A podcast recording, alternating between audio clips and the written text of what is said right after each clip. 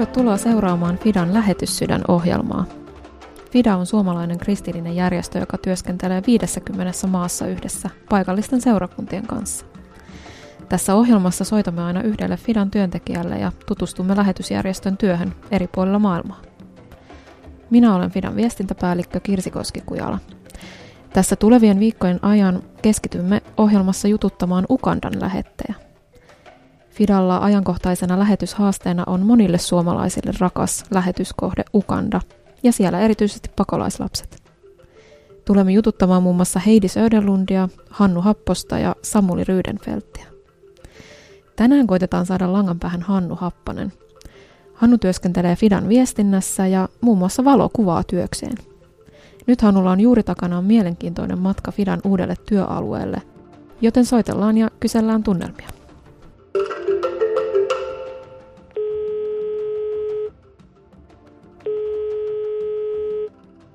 Halloja. Hei Hannu. Kirsi soittaa täältä Radio Daystä. No moi. Miten sinun päiväsi siellä on tähän asti sujunut? Ihan hyvin. Täällä on, ollaan täällä olohuoneessa ja sadetta tuolla tekee tuolla ulkona.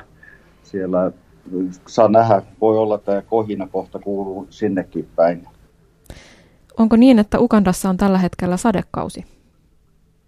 Se on ollut mennyt ja nyt on taas niin kuin tulossa uudestaan, että nämä, nämä äh, sateet on mennyt hiukan sekaisin, että tämä globaalinen vaikutus on, on aiheuttanut täälläkin sellaista sekaannusta. Mitäs sinä näet tällä hetkellä, kun katsot ulos ikkunasta? Mä näen tuossa on Poukanville vil, puskat kasvaa tuossa ja ne on ne on violetin värisiä ja limon viikona puu tuossa ja sitten iso korkea seinä, mikä, mikä pitää, pitää ihmiset sisällä ja ulkona. Sitten toisella puolella tuo meidän papukaija tuolla yrittää pitää omaa showta tuolla meidän takaikkunan läpi, kun katsoo sinne. Se on vähän puhelijalla tuulella, että sekin voi niin kuin häiritä tässä välillä. Juuri meinasinkin kysyä, että mitä kuuluu papukaijalle?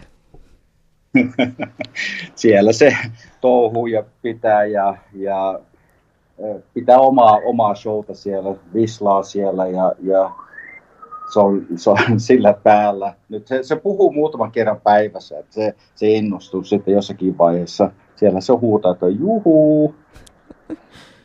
No entäpä mitä teille Fidan läheteille siellä Ukandassa kuuluu? Ihan hyvä. Me, me ollaan oltu hirveän iloisia, kun on tullut uusia lähettejä. Sorilan perhe on tullut. Ne tosiaan tulee, Aadem tekee töitä tuolla Kongossa, mutta on Ugandassa, asuu täällä. Ja sitten Rydenfeltin perhe on tulossa ja Samueli on jo täällä Ugandassa ja on oikein piristävää, kun saa uutta verta ja ihan sellaisen niin kuin vanhakin nuoren, nuorentuu tässä, kun on heidän seurassa. Kiva kuulla, että sinne kuuluu hyvää. Entäpä miten Fidan työ on sujunut siellä? Sielläkin on tässä ohjelmassa puhuttu paljon näistä koronan aiheuttamista haasteista, niin miltä näyttää tällä hetkellä? Se on aiheuttanut tietysti pitää, koko työkuvio on mennyt uusiksi, että omassa työkuviossa, niin äh, ei pysty tekemään sitä, mitä on ennen tehnyt. Mutta sitten äh, meillä oli meidän äh, seurakunnan piispa, jonka kanssa me tehdään työtä täällä Ugandassa, niin hän katsoi tilannetta sellaisella tavalla, että tämä on kriisin keskellä uusi tilaisuus ja uusi mahdollisuus. Ja heille tuli siellä paikakunnalla, missä hän asuu, niin äh, paljon uusia kontakteja, teki valtion kanssa läheistä yhteistyötä, jakoi ruokaa, teki paljon perheen väkivallan kanssa asioita, niin se, silloin kun joku ovi menee kiinni, niin toinen ovi voi sitten avautua. Koulut oli kiinni viime vuoden maaliskuusta lähtien, mutta nyt ne alkaa olemaan auki. Ja just kuulin tässä, että näissä pakolaisleireissä muun muassa, missä me tehdään Bidibidissä ja muualla, että lähes 90 prosenttia oppilaista on jo palannut kouluun ja me odotettiin, että tilanne olisi ollut paljon huonompi kuin mitä se on. Mutta se on aiheuttanut joitakin asioita, ei voi tehdä niin kuin ennen, mutta sitten uusia mahdollisuuksia aina tulee. Se on tosi hieno kuulla, että koulut ovat avautumassa. Siellä oli tosiaan melkein vuoden ajan lapset poissa koulusta. Millaisia asioita se olisi voinut aiheuttaa? No se aiheutti kaikenlaisia asioita. Teinin raskaudet äh, lisääntyi hirveästi, äh, avioliito, äh, siis lapsia meni avioliittoon, pakotettiin, siis vanhemmat laittaneet naimisiin. Ja sitten rikollisuus on lisääntynyt myös. Täällä on ollut paljon sellaisia uhkia ja tilanteita. Meillä oli muun muassa viikko sitten meidän yksi porttivahti, niin mukiloitiin aika pahasti tässä meidän portin ulkopuolella, kun hän tuli töihin aamulla. Ja rikollisuus on, on lisääntynyt, mutta elämä jatkuu. Fida tosiaan toimii siellä Ukandan helluntai-kirkon kanssa. Kerrotko, millaista työtä yhdessä siellä teemme? Me ollaan tehty, mä oon ollut täällä aika kauan ja ollaan tehty lähinnä kolmessa eri sektorissa kirkkojen kanssa ja kirkkotyötä, lähetystyötä ja sitten kehitysyhteistyötä ja myös humanitaarista työtä. Että kaikilla kolmella sektorilla ollaan tehty eri painotuksella eri vuonna ja eri aikakautena. Ja tosiaan kaikista köyhimmät lapset ovat, ovat Fidan työn keskipisteessä Ukandassakin, muun muassa pakolaislapset. Kyllä, joo. Ne, se, pakolaisia on ollut erilaisia. Silloin kun oli tämä Lord's Resistance Army, Joseph Kony teki kauheita tekoja tuolla pohjoisessa, niin silloin tehtiin näin maan sisäisten pakolaisten kanssa paljon työtä ja erikoisesti lapsia ja lapsisotilaita, entisiä lapsisotilaita autettiin pääsemään takaisin normaalielämään.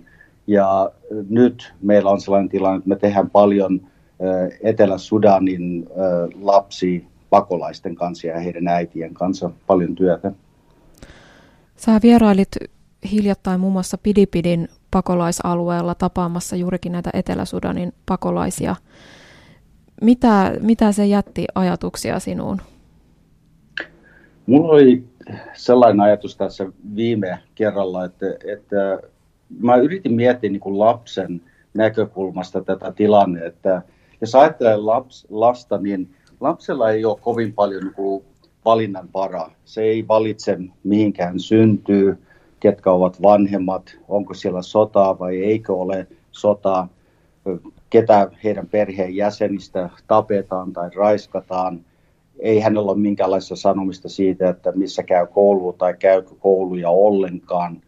Tuleeko hänestä pakolainen, pitääkö se juosta henkensä edestä toiseen maahan. Kaikki nämä asiat, niin mä paljon mietin sitä, että miten lapsi selviää niistä tilanteista.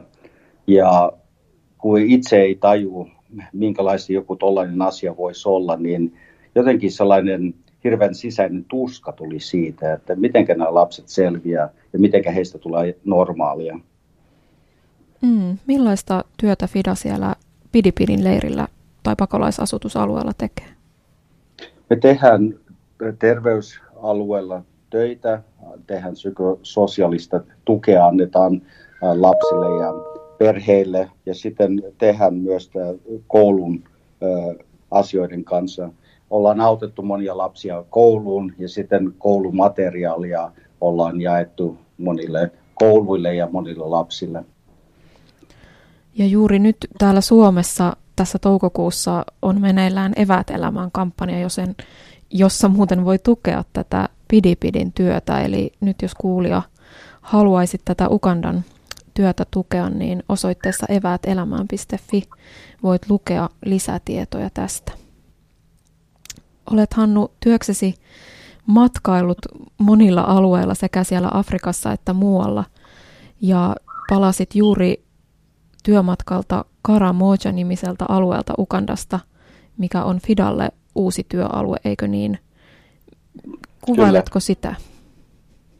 Karamojo oli yllättävä minulle, että mä luulin, että mä, tuo Pidipidin pakolaisleiri oli kaikkien kurjin paikka, mutta ehkä tämä, tämä vielä tämä Karamojen alue on vielä pahempi. Siellä kun katsoo niitä tilastoja, mitkä siellä on, että kuinka paljon niin kuin ihmisiä käy koulussa ja mikä on lukutaidot taidot siellä, niin se on aika järkyttävät, järkyttävät lukemat. 80 prosenttia ihmisistä ei osaa, ei osaa lukea eikä kirjoittaa, kirjoittaa siellä.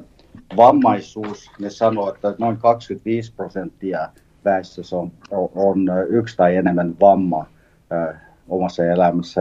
Ja sitten kaikki koulut, kaikki klinikat, sairaalat, poliisiasemat, suurin osa ihmisistä, se on yli 80 prosenttia ihmisistä on viiden kilometrin tai enemmän päässä näistä, näistä palveluista, mitkä pidetään itsestään selvällä monissa paikoissa.